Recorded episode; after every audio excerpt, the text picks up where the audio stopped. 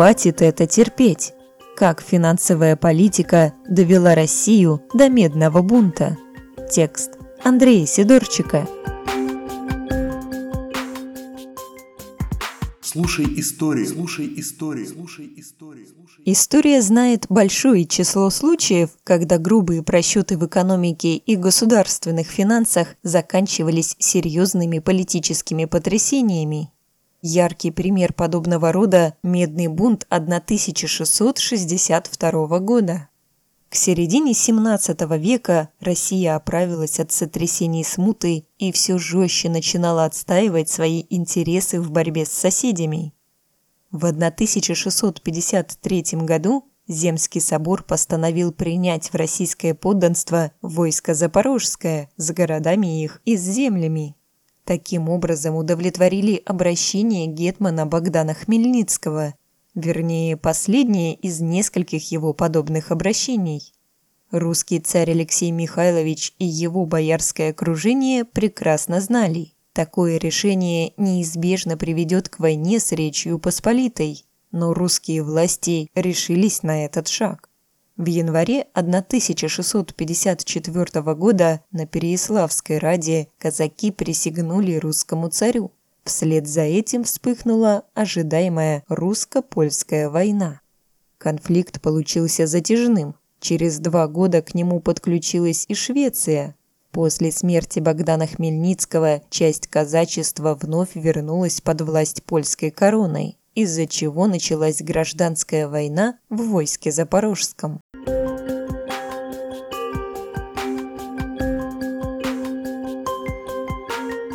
Для того, чтобы продолжать борьбу, русскому царю были нужны большие денежные средства, а средств не хватало.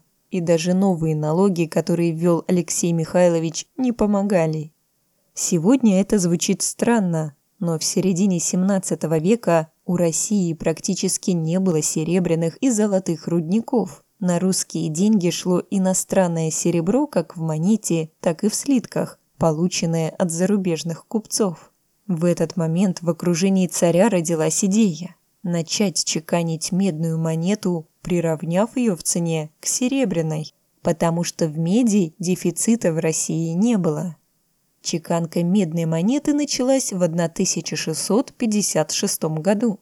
Поначалу все действительно шло хорошо, и дополнительные медные деньги помогли решить финансовые затруднения царской казны.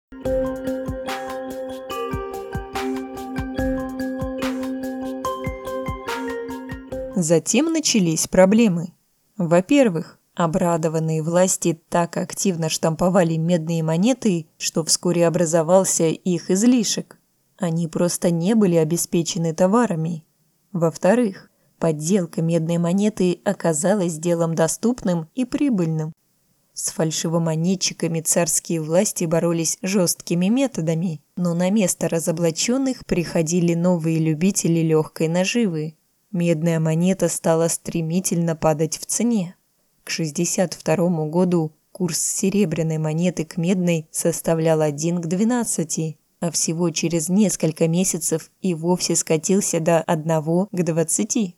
А война продолжалась, и царь вынужден был вводить все новые и новые налоги. Население потихоньку выходило из себя. В 1648 году Москву и несколько других городов сотряс соляной бунт, вызванный введением новых налогов. Теперь москвичи готовы были повторить восстание. Нужен был только повод.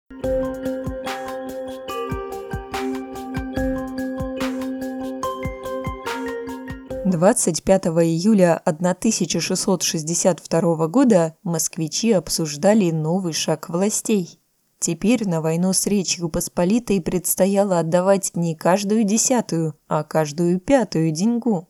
Горожане считали нововведение грабительским и винили во всем бояр. В это время кто-то крикнул, что на домах висит лист с обвинениями в адрес бояр в измене. Они якобы хотят предать царя, перейдя на сторону поляков. Кто развесил листы, неизвестно, но к тому моменту, как о них узнала толпа, уже дали команду их снять. Не успели. Один из листов попал в руки собравшихся. В предательстве неизвестный автор обвинял тестя царя, князя Илью Милославского, а также нескольких членов Боярской думы.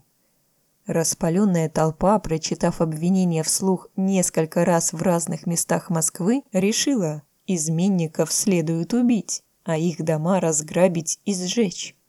Но желая придать расправе законность, москвичи сперва пошли к царю, чтобы потребовать у него выдать предателей.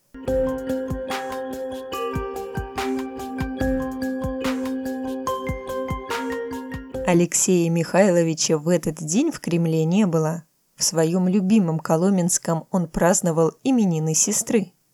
Царю доложили, из Москвы к дворцу в Коломенском приближается толпа в несколько тысяч человек. Бунтовщики собираются требовать суда над боярами-изменниками, многие из которых как раз были в числе приглашенных на торжество. Войск, чтобы остановить толпу, в Коломенском не было. Царь отправил в Москву гонца с подкреплением, а сам вышел к толпе. Алексей Михайлович в истории заслужил прозвище «Тишайший». Несмотря на то, что визитеры вели себя грубо, он сумел несколько погасить страстей, заявив, что немедленно соберется и поедет в Москву, чтобы разобрать обвинения и воздать предателям по заслугам. Немного успокоившись, москвичи двинулись назад, но не дойдя до города, встретились с еще одной, более агрессивной толпой. Участники второй группы ни на какие уступки идти не собирались, они были намерены добиться от царя выдачи изменников на немедленную расправу, как это было во время соляного бунта. Вторая за день встречи царя с бунтовщиками завершилась тем, что Алексею Михайловичу стали угрожать. Трогать государя никто не решился, но ему заявили, если не выдашь бояр, мы их сами найдем и убьем.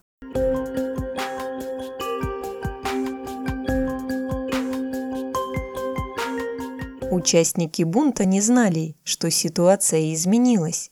За то время, что они ходили туда и обратно, в Коломенское прибыли войска. Царь дал отмашку, и стрельцы начали расправу. Основную массу бунтовщиков составляли горожане, далекие от военного дела, поэтому подавление мятежа превратилось в побоище. Толпу загнали в Москву-реку, где многие утонули. Часть была убита стрельцами. Число убитых непосредственно при разгоне мятежников оценивается от нескольких сотен до тысячи человек. Из тех, кого схватили живьем, до 150 человек повесили сразу. В отношении остальных началось следствие. Затем участников бунта стали отправлять на вечное поселение в отдаленные города России. Самое интересное, что розыск зачинщиков, которые вывесили провокационные листы, так и не принес результата. Несмотря на то, что в отличие от соляного бунта власти сравнительно легко справились с новыми событиями, стало ясно, с медным экспериментом пора заканчивать. В 1963 году вышел указ о прекращении чеканки медной монетой. Россия вновь вернулась к серебряным монетам. Медные деньги полностью изъяли из обращения и переплавили.